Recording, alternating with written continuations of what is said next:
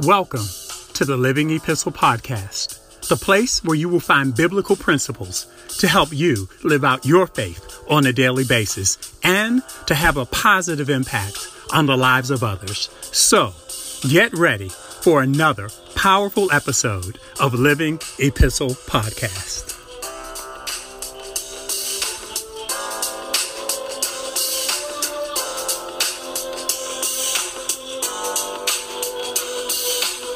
Hello, my name is Tony Miles, and welcome to this week's episode of Living Epistle Podcast. As of the recording of this podcast, we are completing day number 14 of our 21 days of corporate fasting and praying. And I know that when we started, it may have seemed like 21 days was a long ways off, but now here we are. We are in the home stretch of this time of consecration. And I truly, truly have been so blessed by listening to my sisters in Christ pray and lead prayer this past week. And I was especially blessed when our young adults um, who um, interceded on behalf of all of the young adults led prayer this week as well. And I couldn't help but thank God knowing that our young adult men and women are on fire for the Lord. And it just blessed my heart to hear them praying and interceding and to know that there are young adults, our young adult children who are truly grown, grown for real, real and are out there, but yet loving God and talking about God and trying to get others to um, just come alongside them and serve and worship God. So it really just blessed my heart. And so, as we begin to count down on our 21 days of corporate fasting and praying, I wanted to make sure that we maintain our proper focus because we're coming to the end. And I think it can sometimes get easy to get lackadaisical and maybe not stay focused. But as again we're coming down to these last seven days or so uh, again i just wanted to make sure that we focus. And so what came to mind was joel chapter 2 verses 12 and 13 joel chapter 2 verses 12 and 13 from the new king james version and it reads now therefore says the lord turn to me with all your heart with fasting, with weeping, and with mourning. So rend your heart and not your garments. Return to the Lord your God, for he is gracious and merciful, slow to anger, and great of kindness, and he relents from doing harm. But I really love how the New Living Translation reads, so I'm going to read that one as well. Same, uh, same chapter, same uh, verses. It's Joel chapter two, verses 12 through 13 in the New Living Translation, and it reads, "That is why the Lord says, Turn to me now while there is time. Give me your hearts. Come with fasting, weeping, and mourning. Don't tear your clothing in grief. Don't tear your, but tear your hearts instead. Return to the Lord your God, for he is merciful and compassionate, slow to get angry and filled with unfailing love. He is eager to relent and not punish. And so again, as we look about fasting, this whole thing of fasting, fasting is often associated with a sense of spiritual desperation. And that is part of what we're doing, even as we're fasting and praying during the season of consecration. Joel chapter 2, verse 12, and it says, Turn to me now while there is time. Notice that there is a sense of urgency. There's this sense of desperation because again, even family, as we look around with what's going on all around us, there is this sense of urgency. There is this sense truly for those who understand times and seasons of what's going on around us with war and rumors of war, with violence and all of the crazy things, increasing gas prices, just kind of everything that's going on around us. There is this sense of desperation, and yet at the same time, there is this sense of urgency. So when we call, and as our pastor had called this corporate fast and prayer, it is with the notion that we come together corporately because there is something that we are praying and asking God to do that only He can do.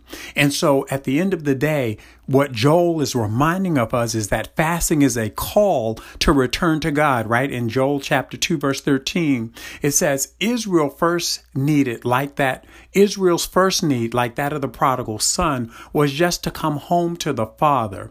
God doesn't talk about the people's needs for better plans, programs, or strategies, or houses, or cars.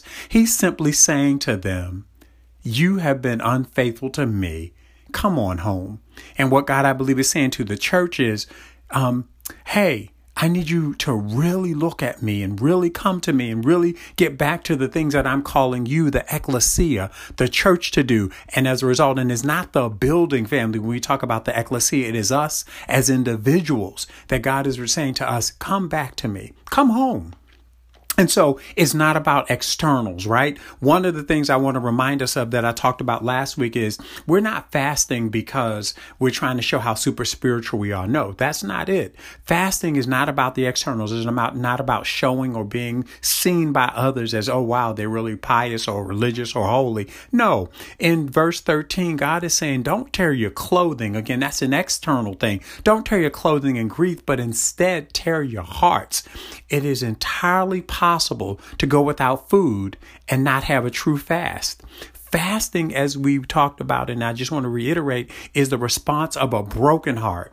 And so, why does Joel say, Come with weeping, fasting, and mourning in verse 12? Because repentance is the appropriate response when we have strayed. Repentance is the appropriate response when we're interceding on behalf of a nation who is not uh, living up to the moral character or to the morals with which we say or proclaim that we were founded on. And so, again, but at the same time, when we come with the heart of repentance, that's something that's happening on the inside is not about the ashes on the outside or what we don't eat or, you know, showing people that we're fasting and all of that. We, we talked about that, so I won't go over that again. But God's response when we fast is the Bible in verse 13 says he is gracious and merciful and not easily angered. Somehow God is drawn to the empty. He's gone to drawn to the broken. He's drawn to the needy. He's drawn to the weak. As a matter of fact, our, the Bible says a, a broken spirit and a contrite heart, the Lord will not despise. And then I'm also reminded, even when we're broken and when we're empty, that's the appropriate and perfect time for us to go to God. God already knows how frail and weak we are, and yet he beckons us. He yearns for us to come to him. In Second Corinthians chapter 12 verse 9 it reads, "And he, this is God speaking to Paul, and he said to me, my grace is sufficient for you, for my strength is made perfect in weakness. So even as we're fasting and even as we have times of frailty and even as we have times of weakness, God is saying that is the perfect time to come to me because number one, my grace is sufficient. Even as we're in the waning days or even as we may be struggling or even as things may be going on all around us in our lives, God says that's the perfect time. Why? Because my grace is sufficient for you and my strength, God is saying my strength is made perfect in weakness. So fasting is not a means of seeking God's blessings as much as it is seeking God. I really want to repeat that fasting is not about seeking blessings. When we're fasting, we're not coming to God with our hands out to see what material things we can get from Him or what blessings we can get from Him, as much as it is about us putting ourselves in a posture where really, where we can really seek the Lord, right? So again, fasting is not a test for super saints. It's not a means of twisting God's arm to get Him to do something. And certainly there is no magical formula of getting through to God just because we're we're fasting. Fasting again really is about seeking the Lord. And so, as we're doing this time, we should be feasting as we're fasting on God Himself, right? So, as we're fasting food or whatever it is that we're giving up, we should be feasting on our time with the Lord and we should be looking to Him for comfort, for power, for strength, for guidance, for forgiveness and hope, or whatever it is that it is, those things that we're looking for, whatever it is that we're seeking God for. Now is the perfect time to posture ourselves to do that and to go to Him as we're in this season of consecration. And let's remember that our fasting must, must, must, must, must be accompanied by prayer right? And so prayer is an incredibly powerful tool that God has given us. But it will do us no good if we don't use it, if we know it's there, but if we don't use it, if we just keep it in storage and never pull it out and apply it only, you know, um, and don't apply it um, to our problems or our concerns or our relationships or our responsibilities, what good it is? What good is it? It's like somebody seeing a broken down house and you look and you see windows broken down, you see doors hanging off the hinges, you see glass shattered, you see um, uh, furniture in disarray, and yet you have this beautiful toolbox in your basement or in your closet or in your garage that has never been touched, what good is the toolbox if you don't pull it out and use the tools to go ahead and do the work that needs to be repaired? And that's what um, this prayer is. Prayer is the tool that God has given us to use on all of the spare in our lives, to use it for all of the spare that may be in our families or in our churches or in our homes or in our communities, and certainly in our nation. This is a time to be interceding on behalf of others others. And so I would just urge you over these last several days of fasting to make sure that we restore our focus and that fasting helps us to restore our focus and helps to revive the power of prayer in our lives.